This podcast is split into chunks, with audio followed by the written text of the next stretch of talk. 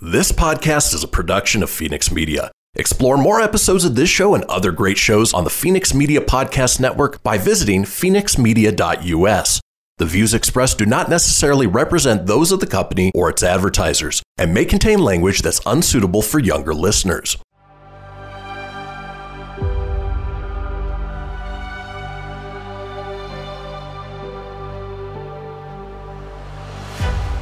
Thank you for tuning in to Silver Age Heroes Radio Theater. I'm your host, Christian Phoenix. Now, growing up as a comic book fan of the 80s and 90s, I've always been fascinated with how storytellers translated these iconic heroes from the page to film, television, and radio. Long before we got the big budget CGI epics we enjoy today, children gathered around their radios to hear their favorite do gooders come to life with little more than their imaginations and these broadcasts from a time long forgotten. I invite you to gather around your radio for this presentation of Silver Age Heroes Radio Theater.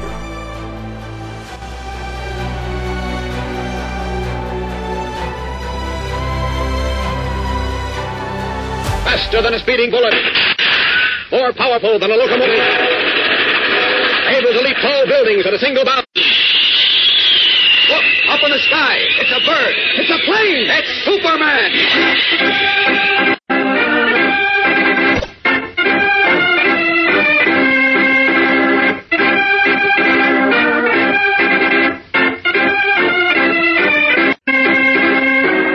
Yes, it's Superman's strange visitor from the planet Krypton. He came to Earth with amazing physical powers far beyond those of mortal men, and who, disguised as Clark Kent, mild-mannered reporter for a great metropolitan newspaper, wages a never-ending battle for truth and justice.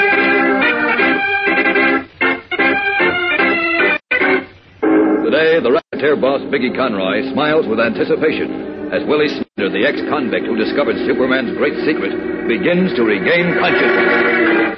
Doc, look. He's opening his eyes. Yeah, he's coming to. Can I ask him now who Superman is? Well, not just yet, but in another minute he should be able to tell you. I sure hope you're right, Doc. I sure hope you're right. Gang, I'm sure all of us at one time or another have played the sucker by making snap judgments, such as, for instance, in sizing up new acquaintances. We take a quick look, maybe say hello and goodbye, and then think we know all about the fellow we just met. Well, it just doesn't work that way. Sad experience will teach you, if you haven't already found out, that you can't rely on snap judgments to tell you much about anybody. Now, suppose I decided I couldn't stand the guy who moved in next door. Why? Well, because his tie was horrible, let's say. So I didn't say more than hello and pleased to meet you, and went away convinced that that was all I'd ever want to say to the guy. Well, then, strange as it may seem, in a couple of weeks we became real pals. The new neighbor turned out to be a swell guy, and I found out that the tie I so thoroughly disliked was a Christmas present from his Aunt Dora, and had to wear it at the time I saw it. Now, see how foolish I look to myself? Well, that shows that prejudging a man before you ever really get to know him is senseless. And another word for prejudging is prejudice. Both words mean that you've made up your mind in advance whether you will or will not like a person. So they're both senseless. But some people have more dangerous prejudices. They decide in advance that they won't like a fellow because of the color of his skin or his religion or the country his grandfather came from. They never really get to know the guy. Does that make sense? Certainly not. Because in the end, prejudice makes you lose out. For if you don't give the boy and girl a chance to prove what kind of people they really are, you wind up missing some very fine friendships with some very swell people. It's as simple as that.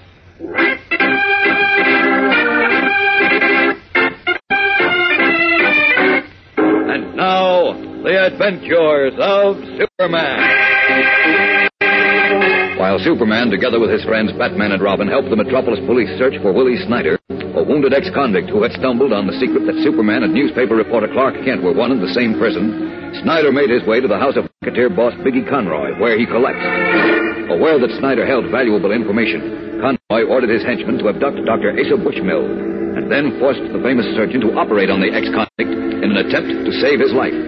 The surgeon held out little hope for Snyder's recovery, but said he would regain consciousness briefly before the end. Meanwhile, learning that Dr. Bushmill had been abducted from the Metropolis Hospital, Superman streaked there and, secretly resuming his disguise of reporter Clark Kent, was admitted to the hospital superintendent's office where he joins Police Inspector Henderson in questioning an orderly named Green.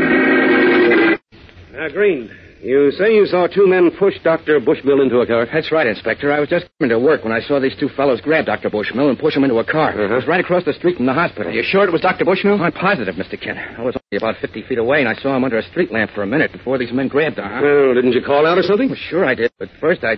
Well, I, I was too stunned to do anything. Then I yelled and ran after the car, but it got away. Well, tell me, did you get a look at the two men? Well, not much of a look. It was kind of dark near the car, but one of them was pretty big, I think. Uh, that's not great help. Look, Mr. Green, you said you ran after the car. Did you notice what kind of a car it was? Uh, it was a sedan, I think. Blue or black, I- I'm not sure. Uh, you're not sure. That's just in. But I got the license number. You did? Oh, Well, why didn't you say so? Well, I was going to. All right, all right. Just give me the number. Uh, just a minute. I wrote it down on this piece of paper. Heck's sake, man, let's have it. Uh, here it is. L16880. Here, give me that paper. Yes, That was good work, Mr. Green. Thanks. You bet it was. Thanks a lot, Green. Welcome. I hope that helps you find Dr. Bushmill. So do I. Come on, Kent. We'll hop down to headquarters and trace this license number.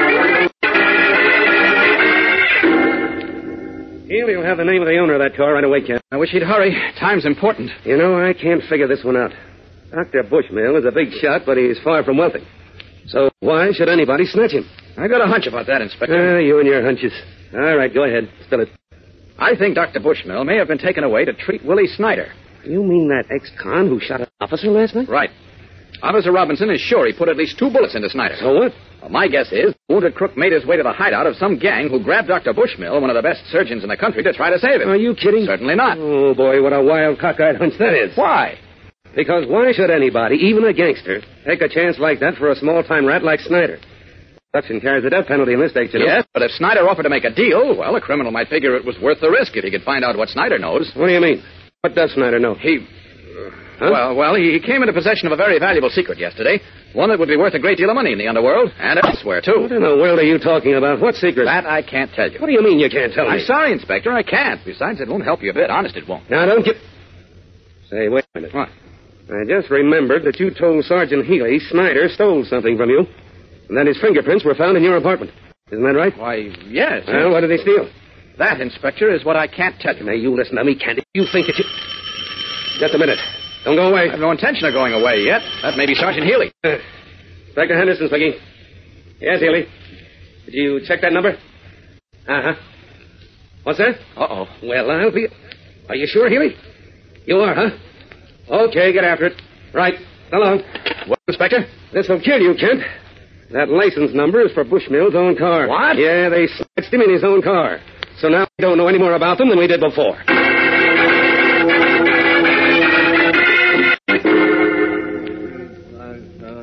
Eppity, look. Snyder's coming, too. Yes, Chopin, he is. We can talk now. Listen, Snyder, you said you know who Superman is. Now tell me. You, Snyder, tell me who Superman is. Uh, I don't think he hears you, Biggie. Wait. His lips are open. Dark now. Dark. Cops can't see me. Gotta get going. Hey, get him. Quiet, Chopin. Dark, dark, bad. Gotta keep going now. Gotta get the Biggie Conroy. Big shot. Hey, he thinks he's still trying to get here, Biggie. Yeah. Listen, Snyder, I'm Biggie Conroy. You hear me? I'm Biggie. I'll take care of you, Snyder. Just tell me who Superman is. Me, Willie Snyder. I, I know who Superman Well, come on, tell us, will you? Yeah, come on, talk, Willie. Talk. You know, Biggie, I think he's hysterical. Shut up. Knew right away. As soon as I saw costume. Can't fool me. Same costume. That time Superman grabbed me in the boy. Sure, sure, sure. Now listen, Snyder, you Gotta get out of here. Take costume. Take the Biggie Conroy. Get Big Toe. Ah, he's Big Toe. nuts. We better get the Gotta crook up back in here. That's no use, Doc. Bushmill said he can't do No, no. no, you, no, you don't, cop. You ain't gonna touch this costume. What are we You ain't gonna do take with this guy? He won't talk I the longer got he stays here, I the got more- cop. Shut up, Chopin. Yeah. Listen to me, Snyder. Big Doe. Biggie Conroy. Superman. Big Doe. Superman. Big, big. Snyder. Snyder! What? Holy smokes, Biggie. I- I think he's dead. Quick, Chopin, get Dr. Bushmill in here. Go on. Hurry. Uh, you, Biggie. Hey, wait, Chopin. Yes, Snyder. This is Biggie. Good. I want to make a deal with you. I know. I know who Superman is. Well, okay. You tell me who he is, and I'll cut you in for half the profits. You got millions. Millions? Yeah. uh, Just tell me who he is. Millions. Yeah. Go on, Snyder. Tell me. Who is Superman? Okay, Piggy. Get get it.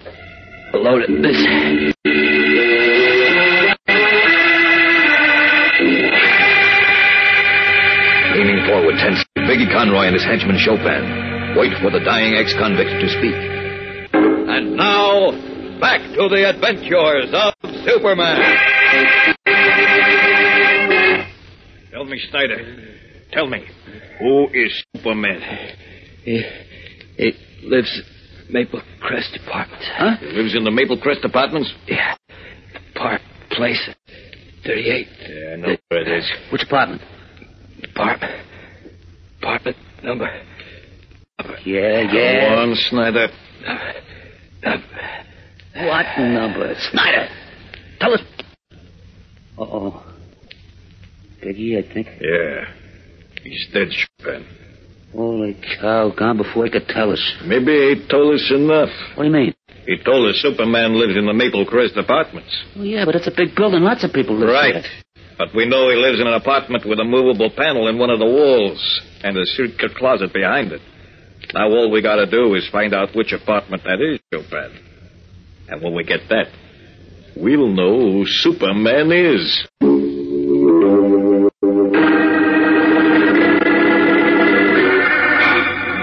His little eyes gleaming in his beefy face, Biggie Conroy believes that the secret of Superman's double identity and the fortune that knowledge will bring him is practically in his hand.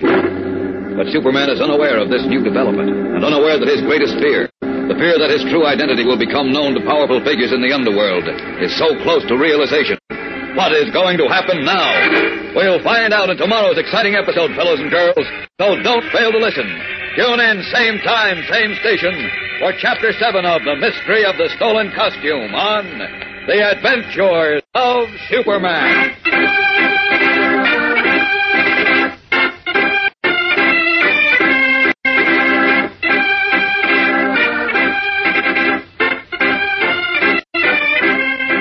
Superman is a copyrighted feature appearing in Superman DC Comics Magazine and is brought to you Monday through Friday at this same time. Behold my process. Ooh, yeah, let me tell you something right here. Uh-huh. It's the Loot Crate subscription box, yeah, full of exclusive loot, fun surprises delivered to your door every month. Just pick up your favorite geeky genre, Daddy. From the original Loot Crate, the Loot Crate DX collectible boxes, dude! Cowabunga! To the Loot Gaming video game box! Woohoo! Yee-hoo! What's with kids today, huh? Wowzers! With crits starting as low as 11.99 per month, there's a box just about for all collectors. To get your geek on, head over to phoenixmedia.us forward slash loot crate and claim your exclusive offer. That's F E N I X media.us forward slash loot crate. Great Scott! Snap into a loot crate, dig it?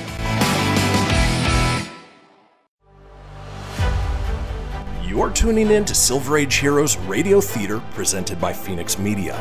Up in the sky, it's a bird, it's a plane. No, it's Superman. Faster than a speeding bullet. More powerful than a locomotive. Able to leap tall buildings at a single bound. Look, up in the sky. It's a bird. It's a plane. It's Superman.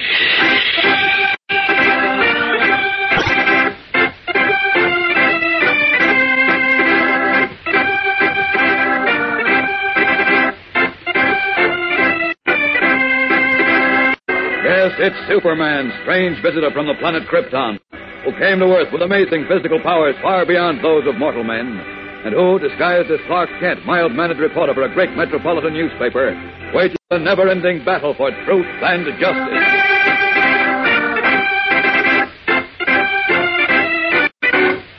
Today, racket boss Biggie Conroy reveals to Chopin, a henchman, that now he is confident of discovering Superman's great secret. You see, Chopin? We know Superman lives in the Maple Crest apartments disguised as some other guy. Yeah, but what other guy? That's what you're going to find out. How you expect me to do that? Easy. We know his apartment has a secret closet behind the movable wall panel. So I want you to go over to the Maple Crest and find the apartment with the secret closet, see? Yeah. Then we know who Superman is. Now, go on, get going.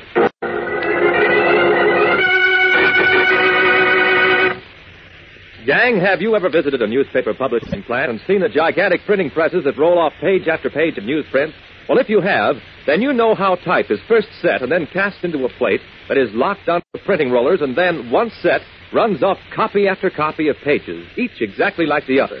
Well, the plate that is cast from the set type is called a stereotype. As strange as it may seem, the minds of a lot of people work just like that, too. They fix a mental picture of a kind of person and then apply that picture or mental stereotype to all people of the same racial, religious, or national background. Now, you know that no two people can possibly be exactly the same. You know that there are dark types and light types in all races, that some are tall and some are short, some are good and some are bad. So, you see, you can't stereotype people. Think how many stories you've read that included characters like Irish cops or Italian fruit peddlers or Negro porters. Well, if you judged by that alone, you'd be led to believe that all Irishmen are cops, all Italians fruit peddlers, and all Negroes porters. Well, maybe some are. But I'm sure you know some Irish insurance men, for instance, or Italian accountants, and Negro doctors. Use your intelligence to help you realize that people can't be stereotyped like printing plates. Judge each individual for his own personal qualities, like him or dislike him for himself. Remember that although all people are created equal, each person develops his own personality, and no racial, religious, or national group is cut out of one pattern.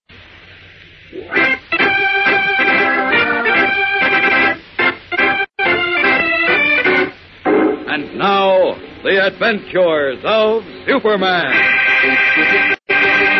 During Clark Kent's absence, a burglar named Willie Snyder entered his apartment, and behind a movable wall panel, he discovered a secret closet in which he found a Superman costume. Realizing he had stumbled on the answer to Superman's great secret, his double identity, Snyder hurried from the apartment with the costume. But in the alley, he was intercepted by a police officer, and after a gun battle in which he was seriously wounded, he managed to escape to the house of Biggie Conroy, a big-time racket boss. Snyder told Conroy that Superman lived in the Maple Crest apartments, and he revealed where he had found the Man of Steel's costume. Before he could say exactly which apartment it was, he died. As we continue now, Conroy questions Chopin, his piano playing companion, who has just returned from a special mission. Well, let's have it, Chopin. What's the dope? Well, we dumped Snyder's body, like you said, Biggie. Then I went over to Maple Crest Apartments to case it. Well? It's a big joint, Biggie. Eight stories. Ten apartments on each floor, a penthouse on the roof, three apartments on the ground floor. So what? Well, that means there's 84 apartments there. So how are we going to get in all of them? And stay in them long enough to find the secret closet. Tell me that. Yeah, there must be a way. Bust, maybe? No, no, I can't pull a stunt like that. Then tell me how we're going to do it. Well, if you shut up, I'll try to figure it out. Okay, okay. Must be a way to examine those apartments. It's going to be tough, Biggie.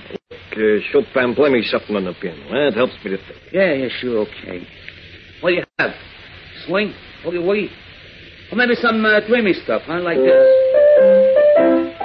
No, no, not that. It makes me sleepy. Okay, okay, Biggie. Uh, let's see. Uh, how about this? Yeah, yeah, this stuff, Chopin. That's nice. That'll help me think of something. Sure, sure you will. You got brains, Big. Stop gabbing and let me use them. Okay, okay.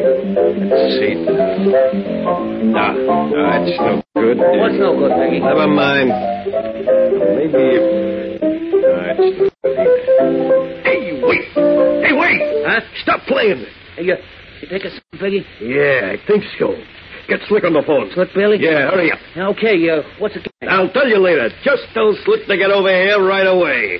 I got a job for him.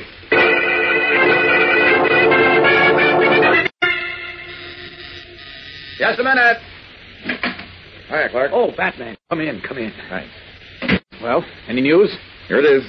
Rob and I have been on a grand tour of the underworld. Yes, I know, but what we did covered find... the town, broke bread with all the nicest people: sneak thieves, safe crackers, stick-up men, confidence artists, stool pigeons. Skip all that, Batman. Just tell me, what did you find out? Exactly nothing, Clark. Nothing. Nobody knows from nothing about Willie Snyder, last seen with a couple of bullets in him fleeing from a police officer. I see. Or if they do know, even Batman and Robin can't make them talk. I haven't been able to pick up a trace of him either. Neither have the police. Oh, this is terrible, Batman. What am I going to do? Now, take it easy, chum. Maybe- Take it easy. How can I when that ex-convict Willie Snyder knows that I'm Superman when he has my costume? Well, I know Why, he that's- may be revealing it to some big-time criminals at this very moment. Or he may have already told them. They could be plotting against me right now. Now, wait. Has it occurred to you that maybe Will Snyder is dead? Yes, but. Well, I don't think so. Why not? He was badly wounded, you know, but he didn't go to any hospital or to any listed physician. So what? but have you forgotten Dr. Asa Bushmill, the famous surgeon who was forcibly taken away from the Metropolis Hospital last night? I still think he was taken away to treat Willie Snyder. Uh, Could be, but that's only a hunch, Clark. I think it's a good hunch. Now there's your phone. You want me to answer it? No, never mind. I'll take it. Hello. That you, Kent?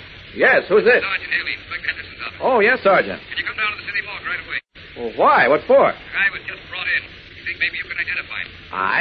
B- But Wait who? a minute. Come on down, will you, Kent? I'll be waiting for you. Yes, of course, Sergeant. I'll be right down. What's cooking, Clark? Funny, Sergeant Healy wants me to identify somebody at the city morgue. Wants you to. Yes. I don't understand it. Well, let's go, Batman.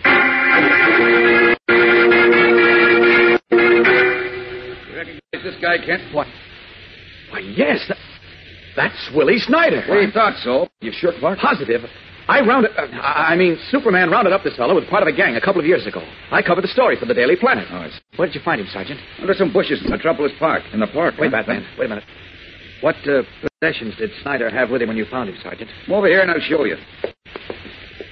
Everything he had on him is in this table. Practically nothing. Clark, I don't see it. Hold it. Batman. Sorry. You don't see what, Batman? Well, all I see is a couple of dollars and some keys and a, and a piece of wire. That's all there was. The keys are master keys. Uh huh. One of them probably fixed my door. Sure. Now, what was it he stole from you? Uh, forget it, Sergeant. It isn't here. I didn't figure it was. But what was it? The inspector wants to know. It can't possibly help you or Inspector Henderson, Sergeant. Take my word for it. Come on, Batman. Let's go.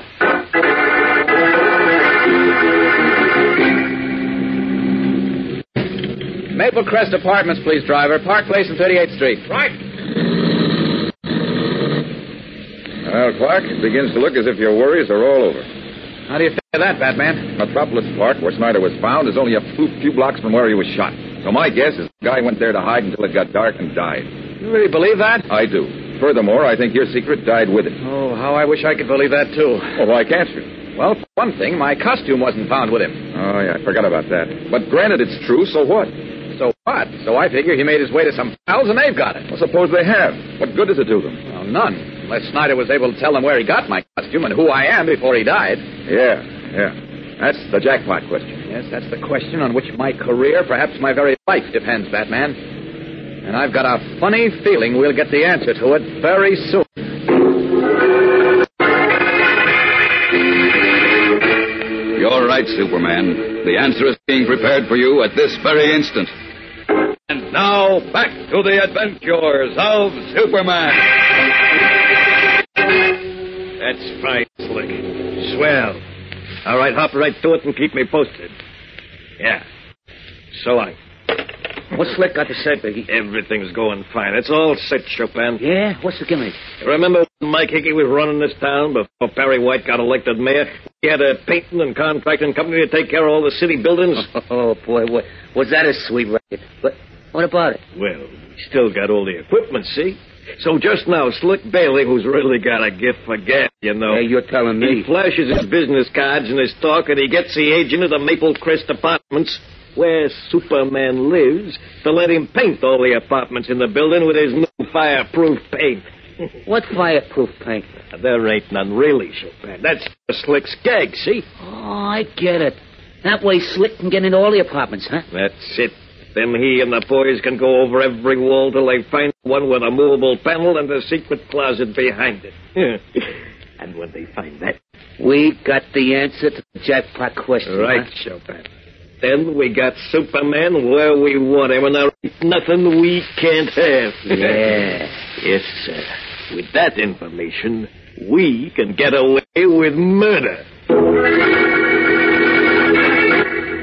The threat to Superman's great secret, his double identity, and perhaps to his very life is underway right now. What will happen as Superman, unaware that Biggie Conroy's henchmen are now in his very building, comes closer and closer to exposure?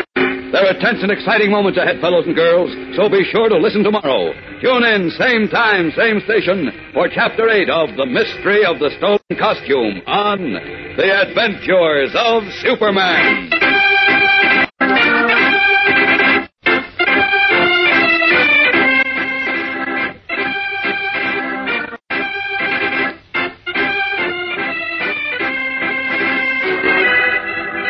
Superman is a copyrighted feature appearing in Superman DC Comics magazine and is brought to you Monday through Friday at this same time.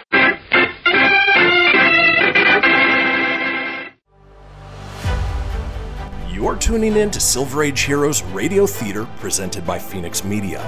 Up in the sky, it's a bird, it's a plane. No, it's Superman. faster than a speeding bullet, more powerful than a locomotive, able to leap tall buildings at a single bound. Look, up in the sky, it's a bird, it's a plane, it's Superman!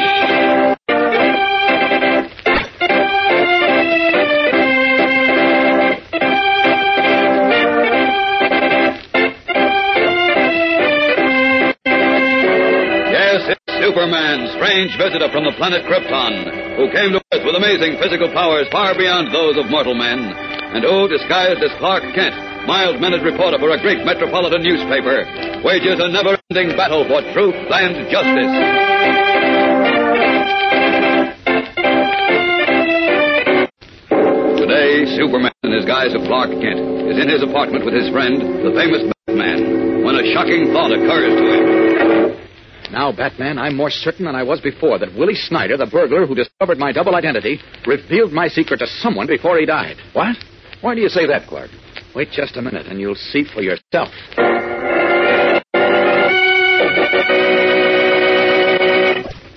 Fellas and girls, don't ever be a coat holder. Do you know what that is? Well, let me tell you. A coat holder is a guy who always stands ready to hold someone's coat in a fight, but will never stand up and fight for himself. He's the guy who says, Don't let that so and so call us names. Let's you and him fight it out. I'll hold the coats. Brave, isn't he? I'll say he is not. Yet that's true in cases where the fight is really important, where it's everybody's fight, where every one of us should be in there swinging, such as the fight against prejudice. Gang, don't ever be a coat holder where something so important as that is concerned. Now, I don't say that you should actually go around slugging everyone who says something nasty about you or other people, because there are other, more effective ways to fight anything so mean and low as racial and religious prejudice. How? Well, it's very simple. You just treat your classmates and neighbors, all of them, like regular Joes, no matter what their race or religion. You deal a body blow to the enemy. And if you cold shoulder the guy who uses ugly words that smear another fellow's race or religion, you lash out with an uppercut that sends prejudice reeling. You see, this is everyone's fight because when neighbor is made to feel intolerant of neighbor, our country's strength is weakened and all of us suffer. So if you love your country, be on the alert. And when you see or hear things that you consider intolerant, don't let them pass by. Keep driving against such things until prejudice in America goes down for the count.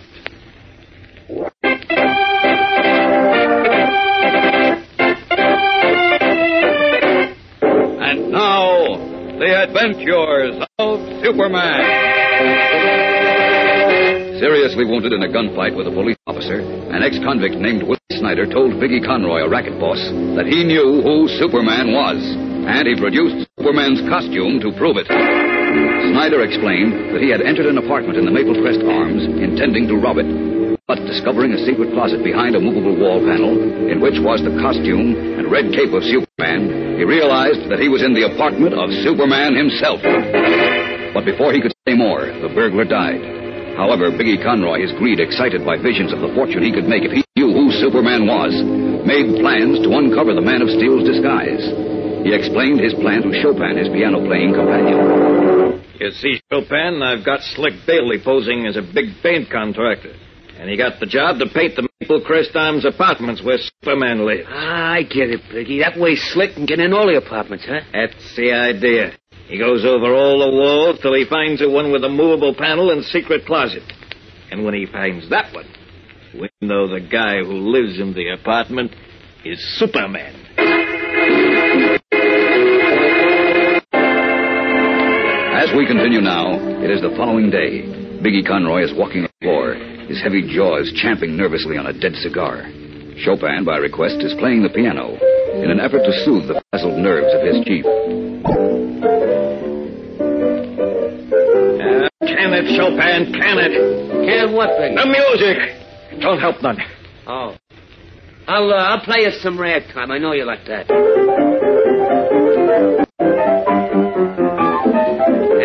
how's that, huh? Uh-uh. No good. Cut it out. Oh, you, you want I should play sweet, maybe? I... I don't want you should play sweet or any other way. Oh, come, Biggie. I thought you always feel good when I play. Well, I don't feel good now. I feel nervous. Oh, well, I got just a ticket for that. Your favorite piece. You know. Stop it! You hit that music box again, Chopin, and I'll brain you with it. All right. I've never seen you like this before. What's eating you, Biggie? I ain't heard from Slick yet. That's what's eating me. Oh, that. Yeah, that. I'm sitting here with all the dough in the world just waiting for me to pick it up. Only I can't pick it up till Slick finds that secret closet and I know who Superman is. Slick can't find it out right away, Biggie. It, it might take weeks, maybe. Weeks. Are you kidding? No, I'm not kidding. There's 84 apartments in that building, remember? Slick might have to paint every one of them before he finds the right one. I don't have to paint any of them. What do you mean? How else is he going to get in those apartments? The way we figured it is he. Wait a minute. Hello? And you, Biggie? Yeah, Slick? Hey, is that Hey, Slick? listen. Ah, shut up, egghead. Oh, me? No, not you, Slick. I, I was talking to Chopin. Ah, what's on your mind, Biggie? I got a message to call you. Uh, You know what's on my mind. You find it yet? Uh, not yet. Give me a little time. You had plenty of time. You were in the building all day yesterday and this morning. Sure, but it takes time to go over an apartment. Good, I mean. And there's 84 apartments in this joint. Yeah? Well, how many apartments you checked so Uh, far? Just about half. We finished the first four floors. I'm starting on the fifth now. Well, You'll find it pretty soon then. Sure. Well, call me the minute you do. Okay, Biggie. Well, get going. So long. So long.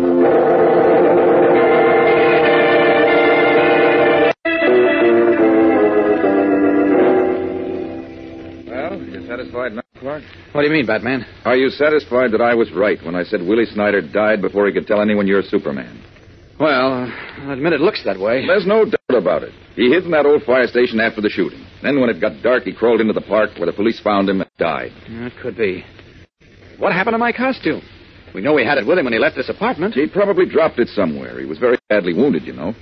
Yes, I guess that's the answer.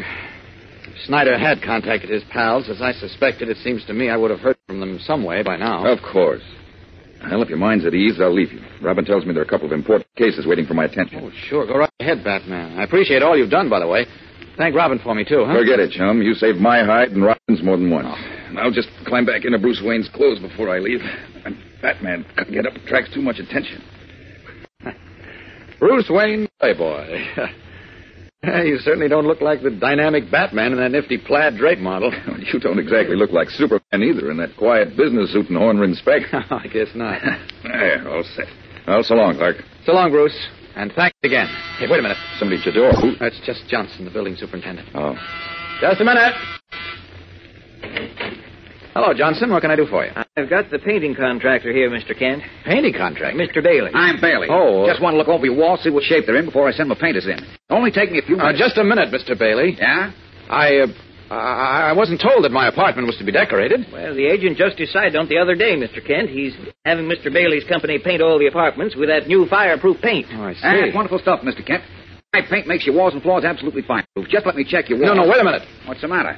Well, I, uh, I, I don't want my apartment painted. You don't? No, I. Ah, well, uh, that's uh, a new one on me. Most tenants are tickled when they hear I'm going to decorate their apartments. Yes, well, you see, Mr. Bailey, I, I, uh, I, I, I'm allergic to paint. You what? I'm allergic to paint. The, the, the, the smell of it makes me sick. Isn't that right, Bruce? What? Oh, oh, y- yes, Uh, yes. You see? But uh, thanks very much, anyhow, gentlemen. Goodbye. Now, wait a minute. There's no smell of this new paint. Now, It's look, absolutely I don't- odorless, So you can forget all about Well, that. just the same, I. Well, anyhow, I, I can't have my apartment messed up now. I'm expecting out of town guests, and they're going to stay quite a while. Oh, that'll be okay, Mr. Kent. I won't send them in till you say so. But I'll check the walls myself in advance, see? Then they can be painted whenever you say. It'll only be a few minutes. No, no, no, wait a minute. Oh, sure, he'll only be a few minutes, Mr. Kent. Won't inconvenience you at all. Helpless. Unable to protest further without arousing suspicion, Clark Kent watches Slick Bailey begin to examine the walls of his apartment, behind one wall of which is the secret closet. And now, back to the adventures of Superman. Standing tensely with Bruce Wayne at one end of his living room, Clark Kent watches as Slick Bailey, who pretends to be a painting contractor, moves slowly along the walls, testing and tapping them. Bruce, I got a feeling he's looking for the secret closet. What makes you think so, Clark? Look how he's tapping at the walls and listening. It's obvious he's hunting for the hollow panel. Oh, you're imagining things. How could he know about it? Maybe Willie Snyder told him about the secret closet before he died. Oh, now, Clark. Sure, this fellow's looking for it. If he finds it, he'll know I'm Superman. You're just jumpy, Clark. You're just imagining. Why not, I tell you? Since when do painters go around tapping on walls like that? Well, he, he might be looking for cracks. Oh, he's not, and you know it. He's looking for the secret closet. Well, if you're sure. I am. Well, then what are we waiting for? Let's give him the old heave ho. Come on. No, Bruce. If we do that, then you'll know this is the apartment. So what? We'll have him locked up or something. No, no good. We don't know how many of them Snyder told us to. If we touch this man or stop him, we'll tip our hand. Well, then what are we going to do? I don't know. Great Scott! What now? He's finished the living room. Going into the bedroom. That's where my secret closet is. Uh-oh. You'll find it in a minute. Then you'll know I'm Superman. What'll I do, Bruce? What'll I do? Yes, Superman, what can you do? In only a matter of moments now, Slick Bailey will discover the secret closet and report to Biggie Conroy that you, Clark Kent, are Superman. Think fast, Superman. You have only moments, perhaps only seconds, before your most cherished secret is discovered, and you will be revealed to the underworld. What are you going to do? Never before has Superman been in such a predicament as this, fellows and girls. Can you see how he can possibly save himself? Whatever you do, don't miss Monday's thrilling and amazing episode. Be sure to tune in, same time, same station, for Chapter 9 of The Mystery of the Stolen Costume on The Adventures of Superman.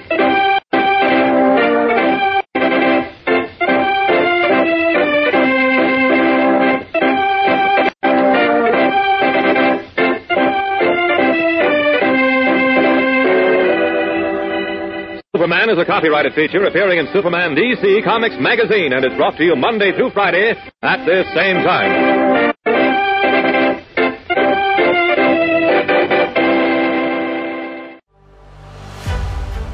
You're tuning in to Silver Age Heroes Radio Theater presented by Phoenix Media. Up in the sky, it's a bird, it's a plane. No, it's Superman. faster than a speeding bullet, more powerful than a locomotive, able to leap tall buildings at a single bound. Look, up in the sky, it's a bird, it's a plane, it's Superman!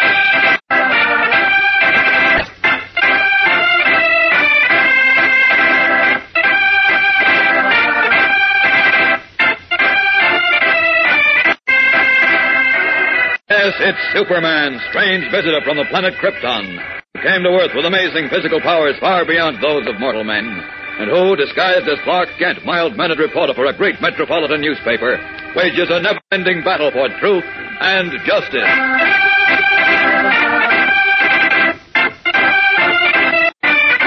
Today, Superman in his guise of Clark Kent stands with Batman, both of them helpless, as Slick Bailey examines the walls of Kent's apartment and is within seconds of making a momentous discovery. Great Scott, Batman. He, he went into my bedroom. That's where the secret closet is. Oh, In just a minute, he'll find it. Then he'll know I'm Superman. What'll I do?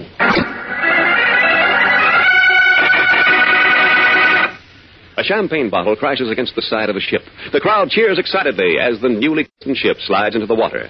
If you were at Pier 3 at the Brooklyn Army Base last week, that's what you would have seen. For a United States Army transport was being named in memory of one of our greatest war heroes, the USAT Sadeo S. Munamori. The story behind the name is an exciting one that happened only three short years ago on a blood-soaked battlefield in Italy. American soldiers were fighting and dying there, and in the front lines was the famous 442nd Regimental Combat Team, a celebrated group made up entirely of Japanese Americans whose record of bravery is unsurpassed in American history. Private Sadeo Munamori was a squad leader in the 442nd. One night, as he and his men silently crept into enemy territory, a violent burst of machine gun fire shattered the air. In the face of great danger, Private Munamori crept up on two German machine gun nests that had on their target. He destroyed both. Then, as he crept back to his own men, he saw a hand grenade fall near them. Without hesitation, he flung himself on top of it as it exploded. The lives of his comrades were saved, but the life of Sadeo Nomori was gone. For this act of supreme courage, Sadeo Munamori was awarded the Congressional Medal of Honor, the highest decoration this country can bestow upon its heroes. Now, the United States Atomic Transport, Sadeo S. Munamori, will be a further tribute to him and to his fellow Japanese American comrades who so gallantly fought and died for their country.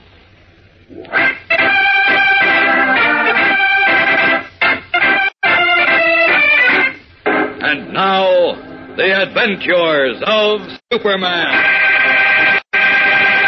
During Superman's absence from the apartment he occupies as Clark Kent, an ex convict entered and burglarized it. But when he accidentally discovered a secret closet, in which was a distinctive blue costume and red cape, the thief realized he had stumbled on the secret of Superman's double identity.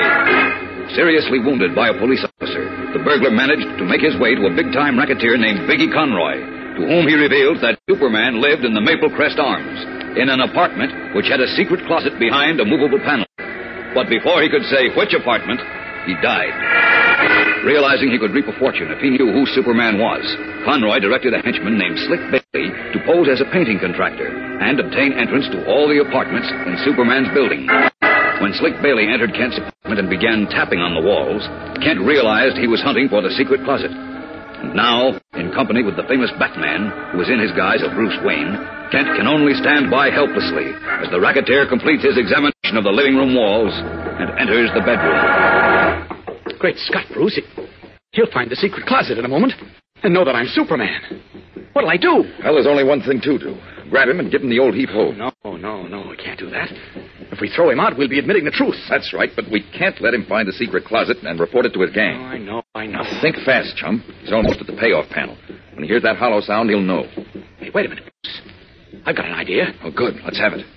I'm going to put on an act. What? Yeah, you know, act like I'm on in the head. What? Yeah, throw a fit of fainting, everything. Oh. You take it from there. Okay, chum. Count on me. Good. Here goes. Play along now. All right. I don't like that man. He's a rat. Now take it easy. I'm going to fix him. What? Good. No, no, no, no, no, no. Clark, no. Take it easy. Let me go. He wants to rob Oh, me. no. That's what he Come on, wants take to do. it easy. I, I'm sure you've got him wrong. Oh, no, I haven't. Oh, come on. I don't Come on, Clark. Let me go. I don't trust anybody. Clark, it's just a painter. Not even you. Oh, what do you mean? I'm just- Everybody's against me. Hey, even what's you. going on in here? You're Help me hold him, mister. He's having another one of That's fit. right. Yeah. Yes, he gets the He's pretty off him. someone I Easy, know. Clark. Easy. You. You said you're a painter. He is just a painter. But I know better. Oh. You're trying to rob me. Trying to rob you, That's Clark. what- Oh, No, let let me go. Yes, Hey. but I won't let you. See, I won't Clark, let you. come I'll on. kill you. Hey, I'll take do it it. Hey, look out. Oh. Clark! Clark! Hey, what's the matter with Oh, he's fainted. Oh, this is terrible. Quick, Mr. Mr. Bailey, help me carry him to his bed, will you? Yeah, sure. What's the matter with It's his head. He, he often gets this way. He thinks everybody's against him. No kidding. Yes, I had better call the doctor as soon as he's comfortable. Yeah. Yeah. Hey, look, this happened kind of sudden, didn't it? It always does. He's as normal as anybody one minute, and then without any warning, he gets violent and tries to kill people. Hey, it does, huh? Yeah. Now, just drop him on the bed, please. Yeah, okay. Hey, he's pretty heavy. Yeah, that's all muscle, too. Uh, You better leave now. Yeah, sure, sure I will. As soon as I finish examining these walls. Oh, you better do now. My painters have to come in pretty soon. you. You can't cheat me. Clark. I'll Oh, kill you. Clark. That's what I'll do. Hey, coming too. Yeah, and he's starting to get violent again. Hey, he is, huh? Yes, and he gets strong as a bull when he's like this. Kill him He when I almost get finished a my friend of his about a month hands ago. on Took four of us to pull him away. No kidding. Yeah. Where's the man who was here? I'll break him in half. Take it I'll easy. Split his head. Beat it, Mr. That's Bailey. what I'll Beat it, Mr. Bailey. Hurry, or I won't answer for Wait a minute, my maybe I better. I'll be back. All right, but get out. Let me get Hurry. my hands on it. Where is he? He's out of Easy, Clark. Take it easy, old boy. All right easy now. now. Is he gone? Okay, it's gone, Clark. You Oh. can relax. Whew. You know, for a moment there, I was afraid he wasn't going to fall for it. So was I. Oh, brother. Say, that was some act you put on. Oh, thanks, Bruce. You did pretty well yourself. Did you see how fast he got out of here when I told him you almost finished a man last month? Uh-huh. hey, wait a minute. What are we celebrating for? I'm not out of the woods yet. Hey, that's right. Bailey said he'd be back. Uh-huh. And I can't throw another fit without his getting suspicious. Well, if you got any more ideas? Yes, I have. The easiest thing to do now is to get rid of my secret closet. Did you say easy? Sure, only we need a little time. Let's see. Now, wait a minute. Ah, there he is. Bailey's in the apartment above us now. Penthouse on the roof. Well, how do you know? How do I know? I can see him. Oh, of course, X-ray vision. Yeah, that's a big apartment. Let's see. One, two, three, four, six, eight rooms. Take him a good half hour to examine all the walls up there. But he'll probably come back here when he finishes it. That's what I figure. And then we're out of luck. We can't brick up your secret closet in half an hour, even if we had the bricks and mortar, which we haven't. We've got to do it. Now, peel down to my Superman outfit. Well, what for? I'm going to hop out to some building yard. and In two shakes, I'll be back with bricks and mortar. Oh, I get it. While I'm gone, Bruce, you remove the panel with a screwdriver. You'll find one in a drawer in the kitchenette. Okay, chum. But I still wonder if we can do it in time. We must. There we are, all set. I'll leave by this window. Be back in a jiffy. Up, up, Oh, and away!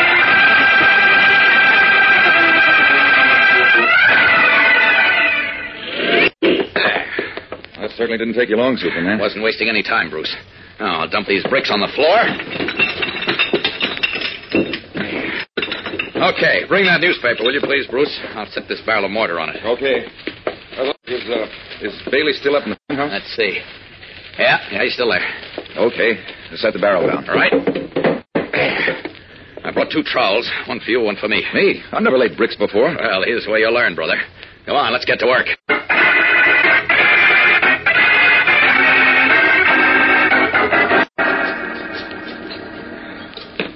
Now, just these two bricks on top, and we're finished, Bruce. Yeah, a little more water. There, that does it. Right. Hey, you know, that's not a bad job. No. We ought to get union cards. Yeah, remind me of that. Now to get this panel back in place.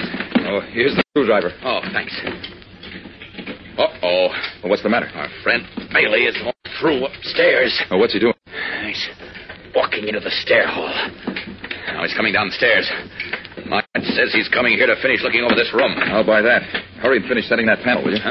Just about finished. Just this one scroll. There, that does it. Now, help me straighten up this mess, will you? Uh-huh. Throw these extra bricks under the bed. Check. Oh, what are you going to do with a barrel of water? Set it in my clothes closet. Okay. There, Takes care of that. There, how are you coming? Everything shipshape. Eh, not a second too soon. Bailey's at the door. Let him ring a little more before you let him in, Bruce. Try to get back into Clark Kent's clothes. Okay. I'll sweep up this brick that's left on the floor. Yeah, do that. There. My tie. Bex. There. Okay, let him in, Bruce, while I lie down. Beck. Coming. Coming. Wait! Bruce! What? Now what? Look! The panel! Well, what about it? Don't you see what we did? No, I. Holy smokes!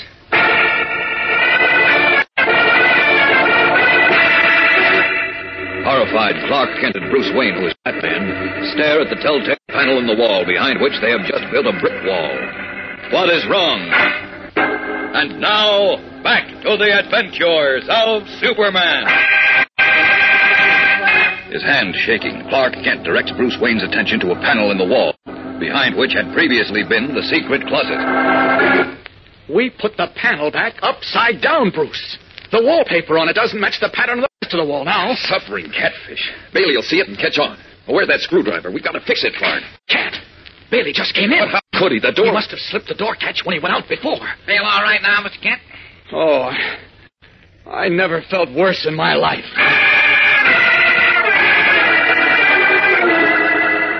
Their faces pale as sheets. Clark Kent and Bruce Wayne watch wide eyed as Slick Bailey bustles cheerily into the room to resume his examination of the walls in search of the secret closet. The closet is gone, but in their haste, Kent and Wayne made an error which may nullify all their work and reveal Kent's double identity. What can Kent do now? What will happen? There are more thrills and surprises in tomorrow's exciting episode, fellows and girls, so be sure to listen. Tune in, same time, same station, for Chapter 10 of The Mystery of the Stolen Costume on The Adventures of Superman.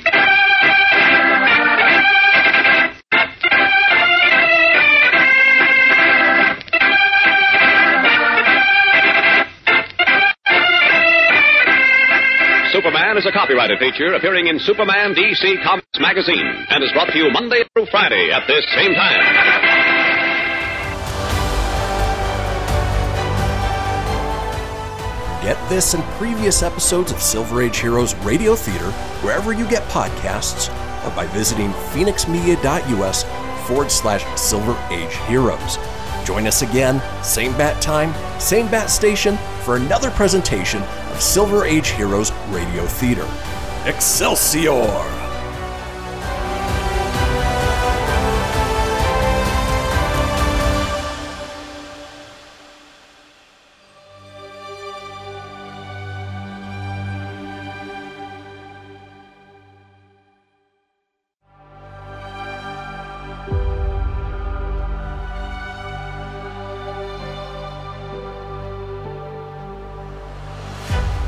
Thank you for tuning in to Silver Age Heroes Radio Theater. I'm your host, Christian Phoenix. Now, growing up as a comic book fan of the 80s and 90s, I've always been fascinated with how storytellers translated these iconic heroes from the page to film, television, and radio.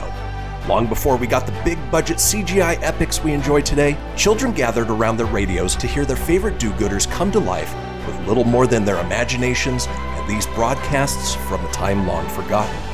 I invite you to gather around your radio for this presentation of Silver Age Heroes Radio Theater.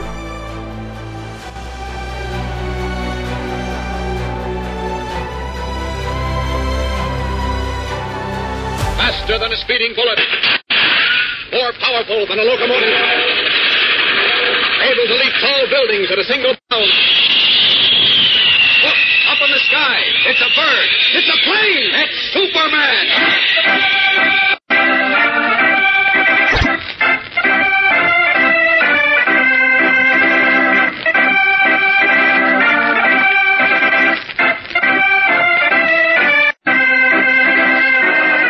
Yes, it's Superman, strange visitor from the planet Krypton, who came to Earth with amazing physical powers far beyond those of mortal men, and who, disguised as Clark Kent, mild-mannered reporter for a great metropolitan newspaper, wages a never-ending battle for truth and justice.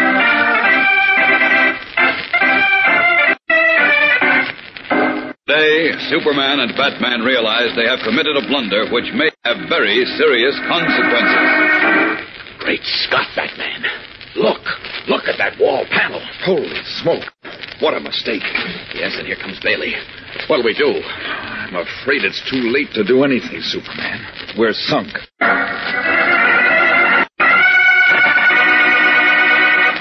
Listen to this, gang. It's a true story. The locker room was electric with tension. All the men on the football team knew the captain was angry at them. Sharp tempers snapped through the air, and snatches of irritable conversation whipped back and forth. The boys pulled their uniforms off viciously. Suddenly, the whole room froze into silence as the door opened and the captain walked in. He was an 18 year old lad who moved with the grace of a true athlete.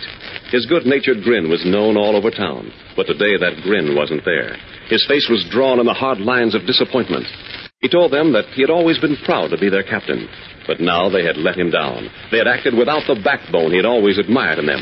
They had actually refused to play another high school team because there was a Negro boy on the squad. This isn't the kind of football I play, he said.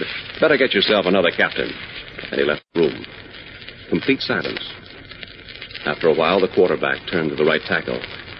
"Uh, maybe we ought to call him back, he said. I think I'd rather play the game his way, come to think of it. The team went along with the quarterback, and the captain did come back. Since that day, the captain's name has become known throughout the world.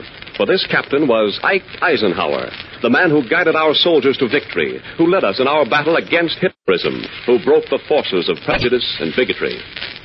Yes, boys and girls, Ike Eisenhower always put up a good fight for what he believed in. He proved that in Africa, in Europe, and first of all, in a locker room in Kansas. Let that be an example to us all.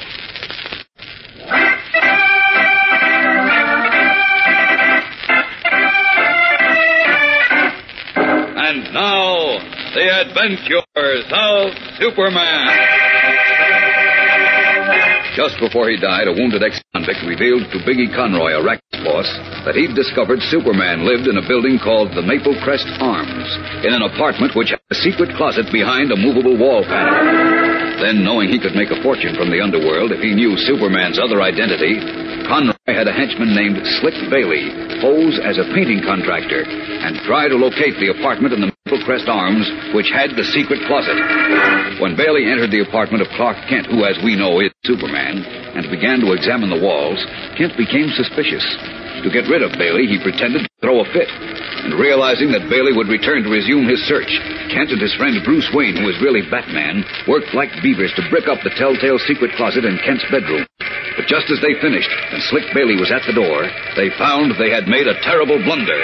For in their haste, they had replaced the movable panel in the wall upside down. That's Bailey at the door, Bruce. Now we are sunk. Wait. Maybe he won't notice it, Clark. How can he help noticing? The wallpaper and the panel doesn't match the design in the rest of the wall. Now? Oh, you're right. But what can we do now? We haven't time to replace the panel. We can't let him in until we get the panel fixed. Somebody opened the door. It's Bailey. He must have left it unlocked when he went out before. Oh, Mr. Kent? There's something now, Clark. You okay now, Mr. Kent? Oh, I never felt worse in my life. As Slick Bailey, fox faced, sharp eyed, enters the bedroom, smiling cheerfully, Bruce Wayne gazes from him to the telltale wall panel in dismay. Clark Kent, moving instinctively, his mind racing desperately, takes one long step to the wall and turns with his back against the panel. His tall figure and broad shoulders almost hide it. Uh, sorry I have made a nuisance of myself when you were here before, Mr. Bailey. Oh, that's okay, Mr. Kent. I already checked the living room walls. I'll just go over to the bedroom now, if you don't mind. Uh, look, I, uh, I never saw a painter tap on the walls like that. Uh, what's the idea? Oh, uh, I'm looking for cracks. Well, there aren't any cracks in my walls. Ah, you never can tell, Mr. Kent. Might be very slight under the paint, you know, and I have to make sure the walls are absolutely okay before I put my fireproof paint on. Well, how do you expect to find cracks under the paint, Mr. Bailey? While the uh, sound when I tap them tells me if the walls are solid. Ah, Oh. Uh, do you mind moving a little bit so as I can have a look at this panel, Mr. Kent? Oh, uh, d- d- don't bother. I-, I I know this wall is solid, Mr. Bailey. Well, I want to see for myself. You do? Yeah. Oh, well, uh, well, listen. How do you like that, Mr. Bailey? You can't tell me this wall isn't good and solid. It certainly is. Yeah. yeah, That panel sounds okay. Well, I'll have a look at the rest of the walls and we'll take them along. Oh, boy.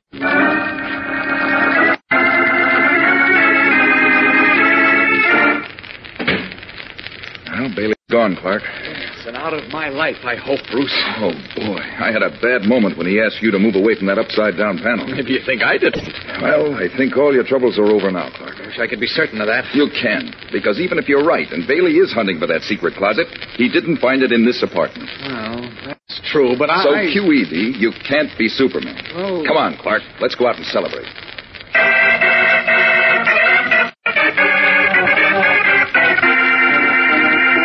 I tell you, Biggie, there's no secret closet in any apartment in the Maple Crest Arms. It must be slick. But there ain't. It went over every inch of every wall, every apartment. Willie Snyder must have meant some other building. No, he clearly said the Maple Crest Arms, and besides, Ah, he was full of lead dying. He could easily have made a mistake in the name of the building. I know he didn't make a mistake. Because the cop who shot him caught him coming out the back entrance of the Maple Crest Arms. Ah. Well, I can't figure it out. Ah, you must have missed the secret closet. I tell you, I didn't miss it. It just ain't there. It must be. Snyder had Superman's own costume that he said he found in his closet. And closets can't just disappear. I know, but hey, wait. Maybe it did. Huh?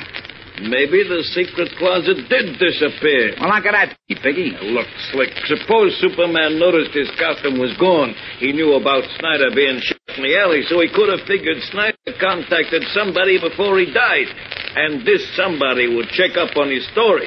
So he got rid of the closet to throw us off his track. Yeah, but but how could he get rid of a closet? How do I know? Maybe he bricked it up or moved the whole wall. He can do anything. Superman, you know. Ah, ah. Maybe you got something there, Biggie. Sure. That must be the answer. Well, if it is, we're stuck. That closet's all we've got to go by. Maybe not. We know he lives in the Maple Crest. We don't know for sure. I'm thinking, Biggie, maybe some guy just had that costume around for a masquerade ball or something. Would he keep it in a secret closet, and then when it was swiped, would he go to a lot of trouble and maybe a lot of expense to do away with the closet? No, Oh, I guess not. Ah, of course he wouldn't, Slick. You see, a lot of guys have figured out Superman must have another identity. And this makes me sure of it. Now, all we have to do is find out his other identity, and we can sell our info to big time operators for a fortune. Or we can use it ourselves. Stop, Raymond. First, we gotta find out. I think I know how to find out. Yeah, how? Just leave it to me. First, though, I want a list of all the tenants in the Maple Crest Arms, and I want a little dope on them. How old they are, what they look like. You know, you can get that for me? I guess so, but. Okay, then get me that list, Slick, and hurry it up. And now, back to the adventures of Superman. As we continue, Biggie Conroy is poring over a list of the tenants in the Maple Crest Arms, the building in which Superman lives in his guise of reporter Clark Kent. Finally, with a triumphant grunt, racket boss writes three names on a slip of paper and pushes the slip across the table to Slick Bailey. Slick, one of those three guys is Superman. Oh, yeah? What's Biggie? George Abner Dean, apartment 3G. What makes you think he might be Superman? He's young, a big fellow, and he lives alone. Well, we know Superman is young and a big guy. I figure he'd be living alone, too, keeping his secret. Well, maybe. Also, Dean teaches English at Metropolis University. A nice, quiet school teacher would be a good thing for Superman to be if he didn't want anyone to suspect who he really was. You get? Yeah, yeah. Now, how about this next guy, Philip Marshall, apartment 5K? Why'd you pick him? Same reasons I picked Dean. Marshall's young, big, and a bachelor. Also, the dope you got on him says he travels a lot. So what? Superman travels a lot, too, don't he? Yeah, yeah. yeah that kind of adds up. Uh, Gerard, what in this last guy, though, Biggie? You mean this guy, Clark Kent? Yeah, I could scratch him out right now. How come? He's a panty waste. He said he didn't want his apartment painted because the smell makes him sick. I am allergic to the smell of paint, he said. then he throws a fit. Goes off his nuts. Are you kidding? No. Passed right out in a faint. I even had to help get him in a bed. A friend of his who was there says Kent often gets like that, so you can forget him. I don't know about that. Oh, but I tell you, the guy's a weak system and a screwball. He couldn't be Superman. He might have been putting on an act. An act? Sure, the fool you. So you go away saying he couldn't be Superman. I go on. You think he could be our guy? Could be, considering this other stuff I got on him. What other stuff? Well, he's a reporter on the Daily Planet. That's the paper that always gets the stories on Superman first, you know. That's right. And Clark Kent gets most of the scoops on Superman. He does, huh? Hey, maybe he is our guy, Biggie. Now, take it easy, Slick. I'm sure one of these three guys is George Dean, or Philip Marshall, or Clark Kent. And I know how to find out which one is. How? Get your hat and come along with me. Before the day is over, we'll know who Superman is. And then, the sky's the limit for us, Slick. Come on.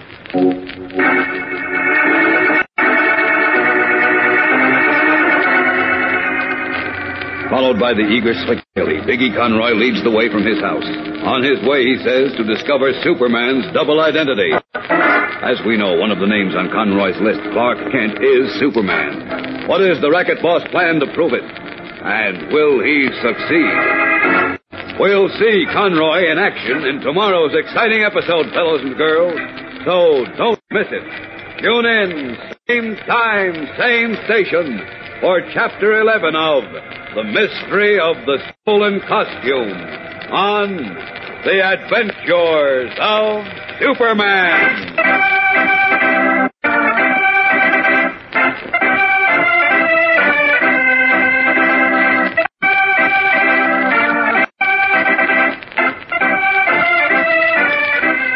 Superman is a copyrighted feature appearing in Superman DC Comics magazine and is brought to you Monday through Friday at this same time.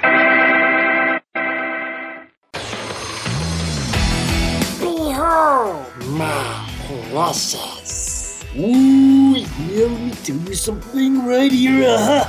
It's the Loot Crate subscription box, yeah, full of exclusive loot, fun surprises delivered to your door every month. Just pick up your favorite geeky genre, Daddy. From the original Loot Crate, the Loot Crate DX collectible boxes, dude! Cowabunga! To the Loot Gaming video game box. Woohoo! Yee-hoo! Loot Crate Horror Box. What's with kids today, huh? Wowzers! With quotes starting as low as $11.99 per month, there's a box just about for all collectors. To get your geek on, head over to phoenixmedia.us forward slash loot crate and claim your exclusive offer. That's E F-E-N-I-X media.us forward slash loot crate. Great Scott! Snap into a loot crate, dig it?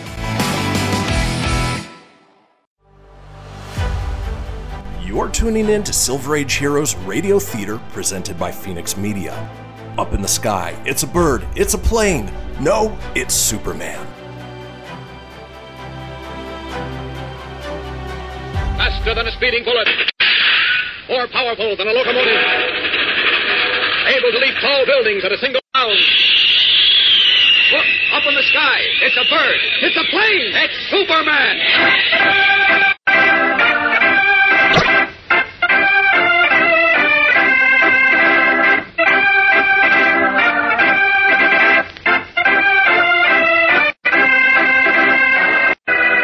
It's Superman, strange visitor from the planet Krypton, who came to Earth with amazing physical powers far beyond those of mortal men, and who, disguised as Clark Kent, mild-mannered reporter for a great metropolitan newspaper, wages a never-ending battle for truth and justice.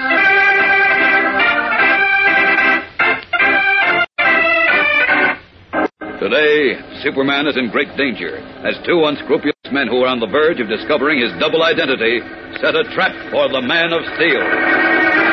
You see, Slick, I'm sure one of these three men, George Dane, Philip Marshall, or Clark Kent, is Superman.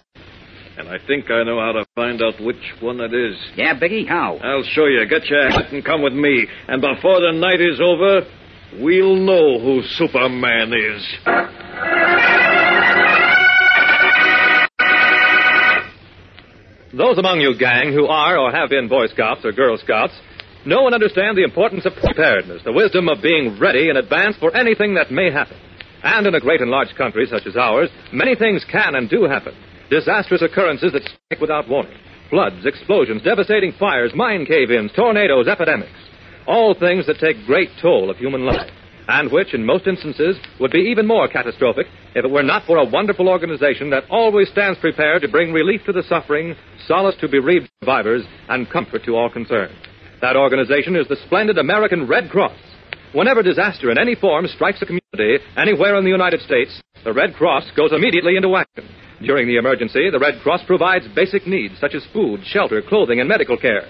Later, it assists in rehabilitation and provides further help for victims of a disaster by assisting in repairing and rebuilding homes, supplying household furniture and equipment, and further provides long term medical and nursing care. Assistance of this kind is provided by the Red Cross to all people, regardless of race, religion, or color. For the Red Cross stands ready and willing to provide assistance to humanity. But that gang costs a good deal of money, which is why the Red Cross conducts an annual drive for funds. Remind your mother and your father to contribute generously.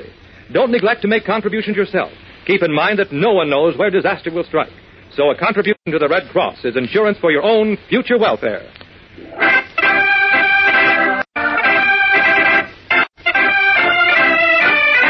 And now, the adventures of Superman. When a dying ex convict revealed to Biggie Conroy, a big time racketeer, that he had accidentally discovered and stolen Superman's costume from a secret closet in an apartment in the Maple Crest Arms, Conroy reasoned that Superman must have another identity. And visualizing a fortune for himself, he could uncover this great secret. He had a henchman named Slick Bailey pose as a painting contractor and enter all the 84 apartments in the Maple Crest Arms to search for the secret closet. Suspicious of Bailey, Clark Kent, who is Superman, bricked up his secret closet and so avoided exposure. But suspecting what may have occurred, Conroy collected information on every tenant in the building, and after some study decided that one of three men, Clark Kent included, is Superman.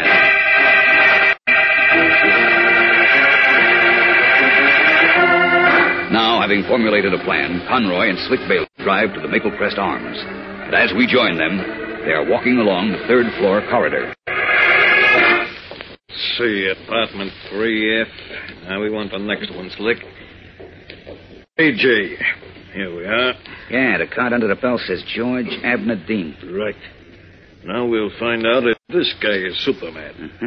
Ring the bell. Wait, tell me first what you're going to do. Uh, find out, I mean. Never mind. Just keep your eyes open and you'll see. All you gotta remember is I'm your partner, see? Mm-hmm. And we come to find out what color this guy wants his apartment painted. Yeah, okay, okay.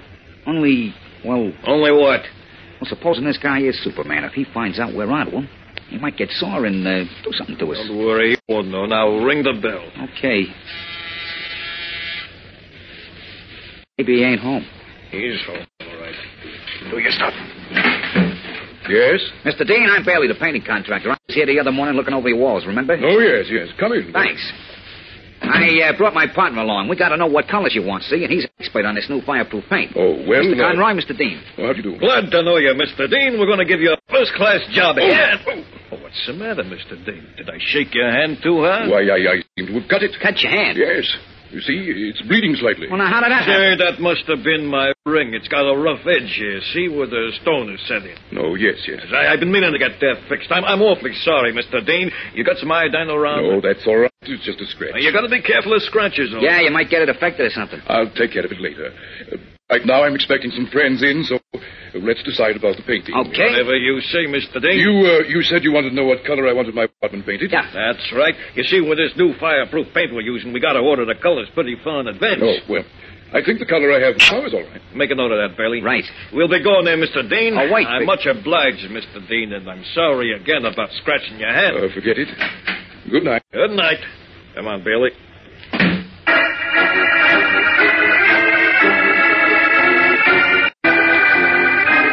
Well, Slick, we can scratch Dean off the list. How do you know, Biggie? I thought you were going to make some kind of a test. I did. You did? Sure. Didn't you see me cut his hand with my ring? Well, yeah, but what kind of a test is that? Don't you get it? Superman's skin is like steel. It is. Sure, it can't be cut.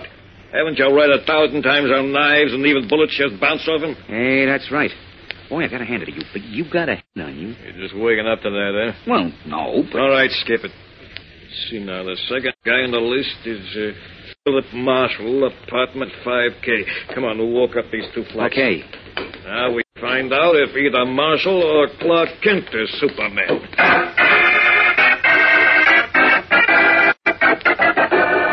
Mr. Marshall, I'd like you to meet my partner, Mr. Conroy, Mr. Marshall. You do, Mr. Conrad. I'm sure glad to know you, Mr. Marshall. Ow! I- What the? Oh, excuse me, Mr. Marshall. I guess I shook your hand too hard. Yes, huh? but Oh. cut me. Cut you? Yes.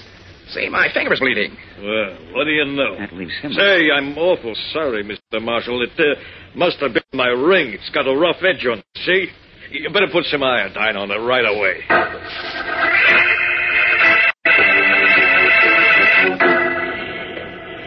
Look, Biggie, what did we come outside for? I Try it, Slick. I got a thing. About what? Dean ain't Superman, and neither is Marshall. So if you're right in your figuring, Clark Kent must be. Yeah, sure.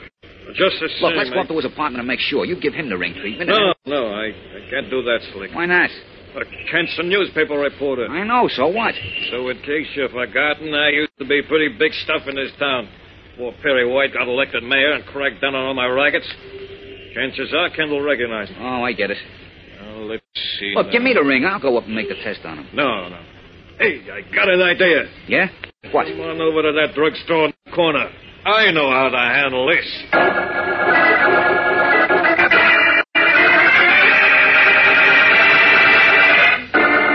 What is Biggie Conroy's new plan to discover whether or not Clark Kent is Superman? And now, back to the adventures of Superman. Unaware of the new plot against him, Clark Kent is in his apartment, where we find him speaking with cub reporter Jimmy Olsen, who has just arrived. Ah, nice of you to drop in, Jim. What's on your mind? Well, I. Mr. White and Miss Lane, all of us down at the office, we're worried about you, Mr. Kent. Worried? About me? Why? Well, you've been acting so, so strangely, sort of. Oh, What do you mean? Well, you've been so jumpy, like, well, like saying funny things that don't make sense, and right after that, contradicting what you said before. Oh, oh. Mr. White and Miss Lane think you're sick, but, well, I think you've got something on your mind. You're right, Jim. I did have something on my mind. Knew it. Look, Mr. Kent, can you tell me or Mr. White? Well, You know we'll do anything we can to help you, whatever it is. it's very nice of you, Jim, but I don't need any help. This uh, trouble is all over, I hope. Oh, gee, that's swell. As a matter of fact, you do seem more like yourself this evening. Yeah, I feel fine now. There's nothing like a bit of bricklaying to cure what ails you. Bricklaying? What do you mean? I'll tell you all about it sometime, Jim. Well, what's uh, what's new at the office? Oh, nothing special. The police still haven't found Dr. Asa Bushmill, you know. They haven't. That's odd. I was sure he'd been grabbed to operate on Harry Snyder, but Snyder was found dead in the park. you mean so- that Khan who shot the police officer? Yes, the, the one who, who got my uh, costume. Uh, uh, Got your what? uh, well, he, he broke into my apartment, you know. Well, I know. You never did tell us what he stole, though. Oh, it was just a, a garment. Garment? Sure. No clothing, Jim. Oh. Well, did he take much? No, but. Uh oh. Well, that's your doorbell. Just a minute. I'll answer it, Mr. No, Jim, wait. Well, what's the matter? I don't want either of us to answer the door. Huh? Oh, but you called out. He knows somebody's here. Who knows? Bailey, the phony painting contractor, is at the door with another man. Say, how do you know who's at the door? How do I? Well, I I know. Oh, if only you hadn't called out. Now he won't go away. Gosh, Mr. Ken, what's come over you again? Well, apparently I didn't throw him completely off the track when I bricked up the closet, and now he's back to snoop around some more. Or maybe, maybe he does know the truth now, and, The and- truth about what?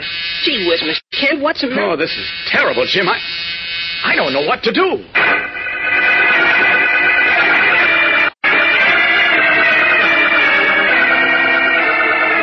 uncertain, every keen sense telling him that Bailey means danger to him.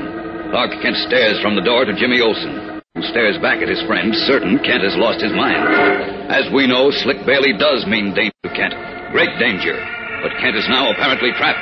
What will happen? A great deal happens tomorrow, fellows and girls, so be sure to listen. Tune in, same time, same station, for Chapter 12 of The Mystery of the Stolen Costume on The Adventures of Superman.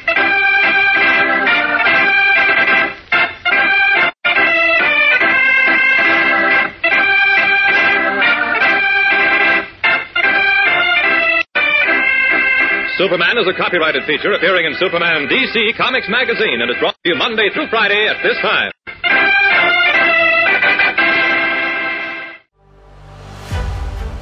You're tuning in to Silver Age Heroes Radio Theater presented by Phoenix Media. Up in the sky, it's a bird, it's a plane. No, it's Superman. Faster than a speeding bullet. More powerful than a locomotive. Able to leap tall buildings at a single bound. Look, up in the sky. It's a bird. It's a plane. It's Superman.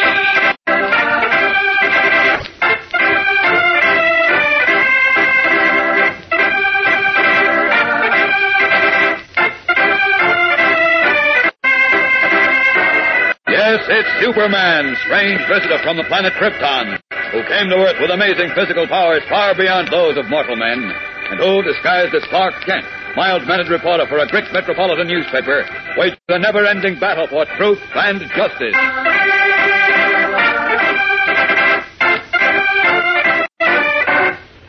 Today, during the absence of Clark Kent, who is Superman, Cub reporter Jimmy Olsen reveals the reason for great concern in a confidential talk with Lois Lane.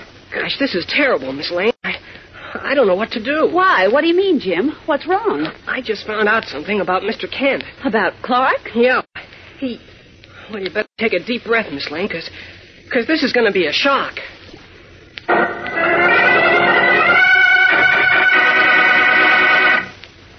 Johnny has a broken front tooth. Johnny has two freckles on his nose. All boys with a broken front tooth have two freckles on their noses. Sounds silly, doesn't it, gang? Yet that's how some people reason. How many times have you heard a man say, all the Irish have terrible tempers? Well, ask him how he came to that conclusion, and nine chances out of ten he'll say, well, Johnny has a temper and Johnny is Irish. So all Irish have tempers. Well, that sort of reasoning doesn't make much sense, boys and girls. Not any more sense than saying that all boys with a broken front tooth have, have two freckles on their noses. You see, gang, all people aren't ever anything. Why, with the exception of some scientific facts about the human body, there isn't a single sentence you could say that would apply to all people. Even when there is a rule that is pretty general about human nature, there are always some exceptions. But when you start to make rules about people of certain races, religions, or nationalities, you might as well stop before you start. It just can't be done. You see, characteristics that people have are the result of their own personal makeup and of their experiences. And, of course, they have very little to do with their race or religion. Some people of every group have bad tempers or are lazy or mean. On the other hand, some people of every race and religion are among those you would be lucky to have as your friends. Well, boys and girls, whenever you're tempted to say all instead of some, think twice and then say to yourself, Johnny has a broken front tooth. Johnny has two freckles on his nose. All boys with a broken front tooth have two freckles on their noses. Think how silly that sounds, and then think straight.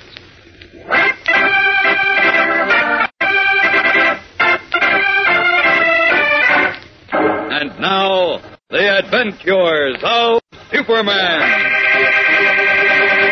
When a dying convict revealed to Biggie Conroy, a racketeer, that Superman lived in an apartment in the Maple Crest Arms, Conroy, realizing he could make a fortune if he could identify the Man of Steel, had a henchman pose as a painting contractor and search all the apartments in the Maple Crest Arms for a secret closet in which the convict had found Superman's costume. But Clark Kent, who is Superman, became suspicious of what was afoot and temporarily avoided exposure by breaking up the secret closet. By a clever ruse, Conroy then collected information on all the tenants in the building. He eliminated all whom he suspected of being Superman. That is, all but one, Clark Kent. As we continue now, two of Conroy's men have arrived at Kent's apartment with a plan to prove whether or not he is Superman. But as we ring the bell, Kent, who is talking with Cub reporter Jimmy Olsen, probes the door with his X-ray vision and recognizes one of the men. Uh-oh. Just a minute. I'll answer the door, Mr. Kent. No, Jim, no. Come back here. But, but somebody's at the door. I know, I know. It's Mr. Bailey. Who? Bailey, that phony painting contractor, and another man. They came back to find. How do you know? Never mind that. I know Bailey means danger to me, Jim. Great danger. Danger to you? Yes. I think Bailey suspects who I am, and he's going to try to prove it. What do you mean he suspects who you are? Oh, well, well, I, I mean. Look, he- Mr. Kent, I don't know what's wrong with you, but I'm going to answer the door. No, Jim, no. Now, Wait till I get into the bedroom. Then let Bailey in. Tell him. Tell him I'm away. But, but what am I supposed to be doing here? You? You're, you're, you're staying with me. Now go on, do as I say, Jim. It's important. Terribly important. Oh, gee whiz. Okay, I'm coming. I'm sorry to keep you waiting. Don't I have to bother you again. I'm Billy's farm, Mr. Kent. Uh, glad to meet you. Uh, Danny, he ain't Kent. Ouch! My hand. Huh? Ah, You say he ain't Kent? No. My hand. It's bleeding. Uh. Oh, Ah, it's just a scratch, kid. I must have done it with my ring. See, it's kind of rough here. you ought to be more careful. Sure he should. Uh, look, buddy, we got the contract to paint these apartments. We want to ask Mr. Kent what color he wants on the walls. Is he here? Um, no, no, he's out. Oh, when'll he be back? I, I don't know. You don't know, huh? Well, What do we do now, uh, uh, Bailey? Well, as long as we're here, I'll have another look at the walls in the bedroom. I just remembered there's one panel I didn't get a good look at yesterday. No, no, don't go in there. I'll only be a minute. No, wait. Just want to see that one panel. Holy smokes.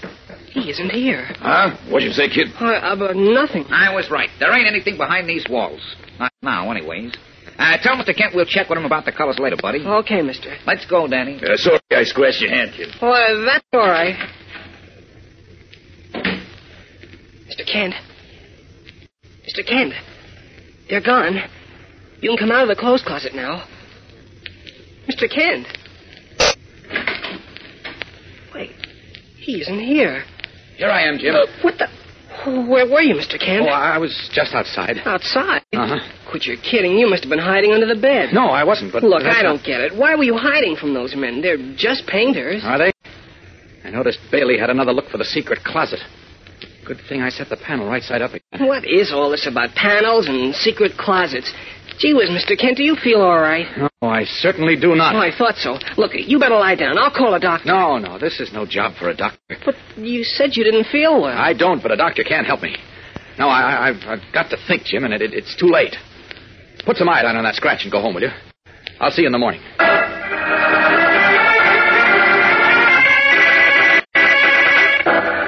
You see, Miss Lane, all these painters wanted to know was what colors Mr. Kent wanted his walls painted. Yes? But he insisted the men were dangerous, and he hid under the bed. He hid under the bed. Uh huh. And What? after they'd gone, he said they'd come to look for his secret closet. His secret closet. That's what he said. He said a lot of other goofy things too, like like they wanted to see if they could draw his blood. What? No kidding. Golly, I hate to say it, Miss Lane, but well, I, I think Mr. Kent is sick in the head. I've known there was something wrong with Clark for several days, Jim. He's been acting so strangely. and how? I wanted to call a doctor last night, but he wouldn't let me.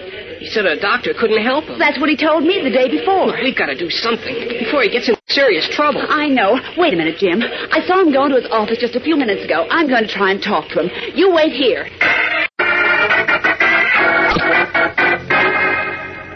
Now, look, Clark. You know I'm your friend, don't you? Sure, of course I do, Lois. Well, all right, then. Then I want you to listen to me. Look, Clark, I know of a very nice little, uh, well, it's, it's, it's kind of a rest home up in the Great mountains. Scott, Lois. Wait. Huh? What's the matter? He just came in. Who came in? Where? The big fellow who was with Bailey last night. What? Just came into the city room. Clark. Talking to Beanie now. Oh, Beanie's pointing to this office. Clark, will you stop it? How can you see into the city room? Must have some new trick up his sleeve. Clark, for heaven's sake, will you get control of yourself? Keep dodging them. They're bound to catch up with me sometime. Clark, listen to me. I've got to do something drastic and do it now. Fast! Alarmed, Lois Lane can do nothing but stand helplessly by as Clark Kent rushes from his office and strides swiftly through the Daily Planet City room. What is he going to do? And now, back to the adventures of Superman. As we continue now, Clark Kent in his true identity of Superman has streaked to the home of his friend, the famous Batman. Say what you want, Batman, but now I'm positive that fellow Bailey suspects I'm Clark Kent and is out to prove it. Can you be positive, Superman? For one thing, he said he's a painting contractor, but there's no painting contractor named Bailey listed in the Metropolis telephone directory. I see. Secondly, he had another look for my secret closet last night. Really? Yes. And While it might have been an accident, the fellow who was with him, a gorilla if I ever saw one, cut Jim's finger with his ring while he was shaking hands, apparently under the impression Jim was Clark Kent. So, Oh, what does that prove? Well, he may have been trying to find out if my skin is impenetrable. Mm, that's a pretty tall assumption, isn't it? Is it? When Herbert Calkins, our Scotland Yard friend, suspected my double identity, he tried the same trick, remember? Say, that's right. Well, I can't keep dodging these fellows, Batman. They suspect Kent and Superman are one, and they won't let go until they prove it. And when that happens, I'm a cooked goose. I know, but what can you do? Only one thing. Get rid of them. Get rid of. Right. What you can't. I've got a plan, and if it works, they'll never bother me again. Now, can I count on you to help me? Of course you can. You can count on Robin too. But look, this what- may be dangerous, Batman. Very dangerous. in case you've forgotten, Danger is my middle name. Robin's too. Good. Now, what have you cooked up? You remember Clifftown Village? We went trout fishing up there one time. Clifftown Village. Yes, you Oh remember. yes, up in the Blue Hills, isn't it? That's right. Well, about a half mile below the village, there's a sharp bend in the road. An old orchard is on one side with a brick wall around it. Just above it is Dr. McIntosh's house. Get the picture? Yes, yes, but I don't see what you're I driving. want you to meet me. Let's see, it's now 10.15. It's about three hours' drive up there. You and Robin meet me below the village at the bend in the road at 1.30 this afternoon, okay? Well, yes, but now, I don't come as Batman and Robin, and don't drive your Batmobile. Just come in an ordinary car as Bruce Wayne and Dick Grayson. Get that? Sure, but I wish you'd tell me what you're up to. Not now. You'd only put up an argument, and besides, I haven't another minute. I've got things to do. Oh, just one more thing, Batman. Yes. Don't be surprised at anything you see. Hey, this sounds intriguing, Superman. It is. If only it works. Well, I've got to go now. Mind if I leave through your window? Help yourself. Okay, thanks. Now, I can count on you and Robin to be there at 1.30. You can count on us, chum. Good. And remember, don't be surprised at anything. Now, up, up, and away!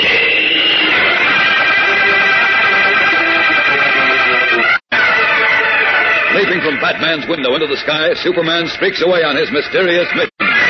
What is his plan to prevent Biggie Conroy and his criminal followers from revealing his double identity? And why did he warn Batman to be prepared for any surprise and for danger? There are more thrills in tomorrow's exciting episode, fellows and girls, so be sure to listen.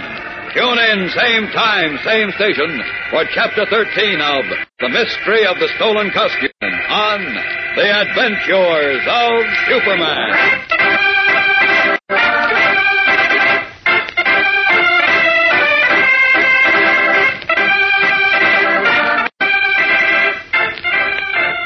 Superman is a copyrighted feature appearing in Superman DC Comics magazine and is brought to you Monday through Friday at this same time. You're tuning in to Silver Age Heroes Radio Theater presented by Phoenix Media. Up in the sky, it's a bird, it's a plane. No, it's Superman. Faster than a speeding bullet. More powerful than a locomotive. Able to leap tall buildings in a single bound. Look, up in the sky. It's a bird. It's a plane. It's Superman.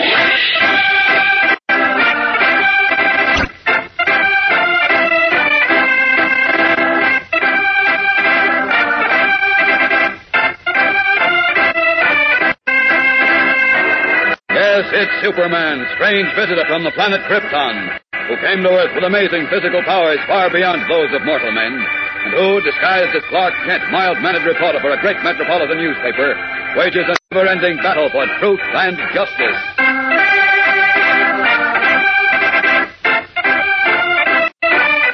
Today, deciding that the time for action has come, Superman makes mysterious plans with his friend, the famous Batman. Take a look at this map, Batman. About a half mile below the village is a crossroads. See it? Uh-huh. Well, that's where I want you and Robin to meet me at 1.30 this afternoon. And do? We'll do, Superman. Good. I'll be going then. Oh, uh, one thing more, Batman. Yes? Don't be surprised at anything you see. And come prepared for danger. Real danger.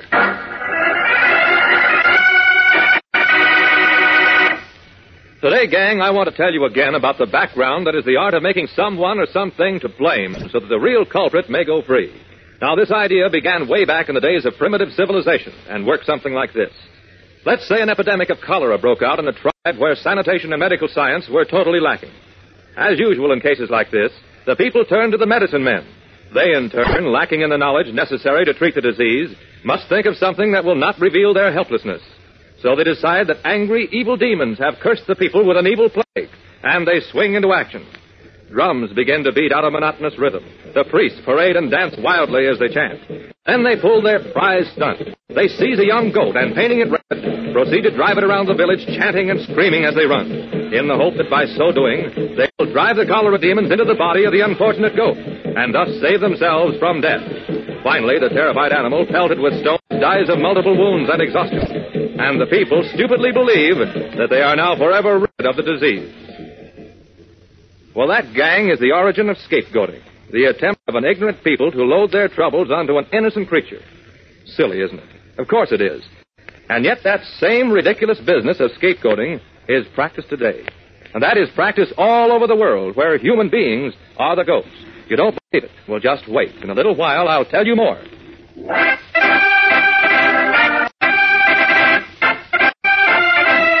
And now, the adventures of Superman. Having reason to suspect that newspaper reporter Clark Kent and Superman were one and the same person, and knowing he could reap a harvest in the underworld if he could prove it, Biggie Conroy, a big time racket boss, set out to expose Superman's double identity.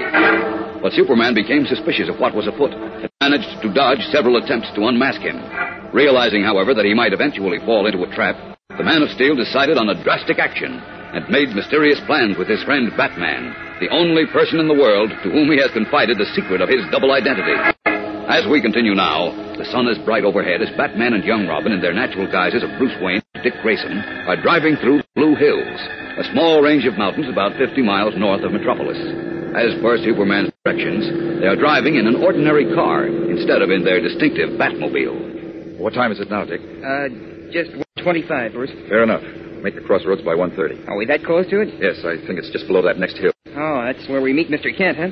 Kent or Superman? Superman? Could be. Oh, look, Pappy, what's this all about? I don't know, Dick. Oh, go on. Don't give me that. On the level. Oh, All Superman said was for us not to be surprised at anything we see and to be prepared for danger. Mm, sounds interesting. To say the least. Oh, now look, Bruce, you must have some idea of what this is all about. So help me, Hannah, uh, Dick. All I know is that Superman is in serious trouble. But Superman in trouble? And how? Oh no, how can he be in trouble? Ask me no questions, and I'll tell you no fibs. Oh, it's like that, huh? Yep, it's like that. So just take my word for it that he's in trouble up to his neck unless he can find a way out in a big hurry. I'm listening. Well, it could be goodbye, Superman. Oh, you're kidding. Uh uh But I gather he's cooked up something and he wants our help. What the dish is, I have no idea. Oh, boy, I can hardly wait to find out. You and me both.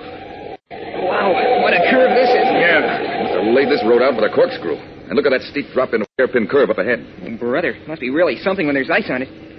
Say, I can see a crossroads down there and a, and a village up ahead. Is that where we meet? That's it. Oh, what's eating that guy? Don't tell me anybody wants to pass us on this grade. Well, somebody does, all right. He's coming like blue blazes. You better pull over a little more, Bruce. I can't without going off the road. Well, this guy is one of those crazy speed demons. Yeah, the kind of a driver who usually winds up in a slap in the morgue. Look out, here he comes. There he goes. He goes. Hey, that looks like Kent's car. Nah, Mr. Kent doesn't drive like that. Looks like his car, though. Holy smokes, look at him pile into the hairpin curve. Great Lucifer, he'll turn over. He's skidding. He's going to hit that brick wall. Good lord.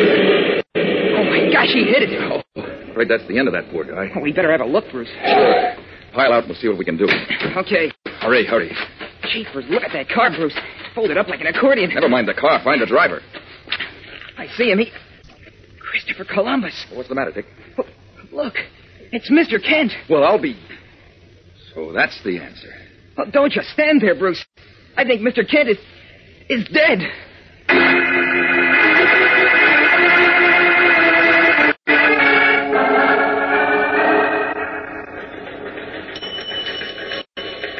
Don, come here. What's up, Eddie? Look what's coming in on the teletype. Clark Kent, Daily Planet reporter, seriously injured in a car crash near Clifton Village. Holy cow! Yeah, give me that news flash. Blink! Jim Olsen! Hey, Mr. Olsen! Take a look at this, Biggie. Yeah, what is it, Slick? This paper, the Daily Planet. Yeah, what about it? Holy cow, read that headline. Just read it. Let's see. Man, are in for a shock? Clark Kent, star reporter, seriously injured in auto crash. What the? That's why me and Danny couldn't find him. He was driving out of town. and you thought he was Superman. That's right. Well, how could he be? Superman can't get height. Yeah, that's right. You see what it says about him? Uh, early this afternoon, near Clifton Village, Clark Kent, star reporter for the Metropolis Daily Planet, crashed his car into a stone wall as he drove out of a sharp turn. Taken to the nearby home of Dr. Carl McIntosh, Kent is still unconscious and said to be near death. Kent, Superman. Always that a laugh. But I don't get this, Slick. We know there are only three guys living in the Maple Crest Arms who come near fitting Superman's description. George Dean, Philip Marshall, and Clark Kent. Yeah, that's right, Eh, but... We proved that Dean uh, Marshall is Superman. And now Kent himself proved that he ain't either. And who is Superman? That's the jackpot question, Biggie. It looks like we don't collect on it. Uh, now, wait a minute. We know Superman lives in the Maple Crest Arms disguised as some other guy. That's what you said, but you were wrong. I can't be wrong.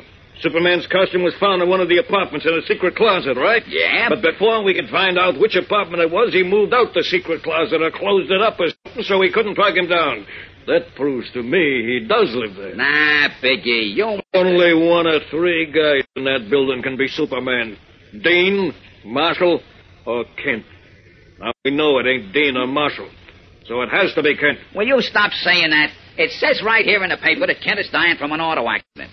Now, you know a skyscraper could fall on Superman and not hurt him. So how can he almost get killed in an auto accident? He can't. Okay, then you admit you're wrong. Not necessarily. But you just said... I said Superman can't get knocked off in a car accident. Right, so Kent can't be Superman. Yeah, Uh, that's the way it looks. But I'm not so sure. What kind of double talk is that? It's not double talk, Slick. I got an idea. Yeah. And if I'm right, it would explain everything.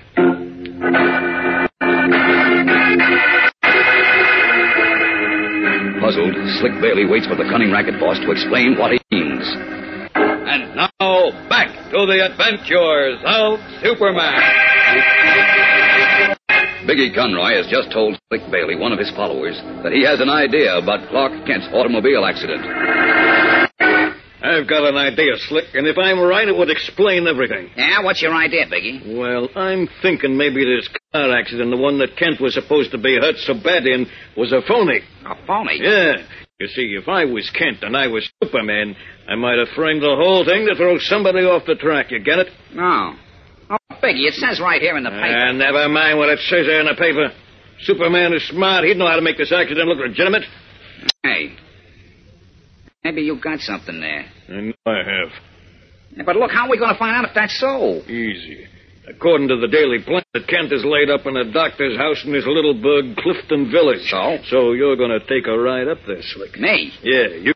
You and a half dozen good, tough boys. What do we do? You're going to get Kent and bring him back here, of course. What for? Sure as we can find out once and for all if he's really Superman. But supposing he is, he don't want to come back here with us. He might play awful rough. Not if he's Superman, he won't. On account of he's supposed to be hurt seriously. And if he starts throwing you guys around, it'll give his show away. You get it? Well, yeah. But... And if he ain't Superman, you won't have any trouble either. So whichever way it works out, we'll have the right answer. And me, I think we'll have the million dollar jackpot answer this time. Now round up the boys slick and get going. I want Kent or Superman back here tonight.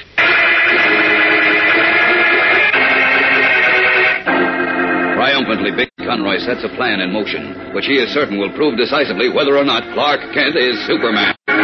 What will happen when Conroy's gunmen arrive at the doctor's house in the little village of Clifton? Did Clark Kent, who is Superman, plan for this eventuality too? There are thrills and high suspense in Monday's exciting episode, fellows and girls.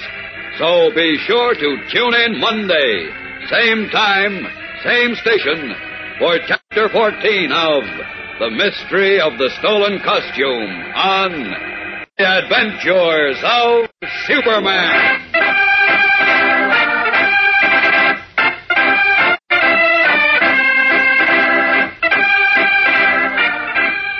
Superman is a copyrighted feature appearing in Superman DC Comics magazine and is brought to you Monday through Friday at this same time.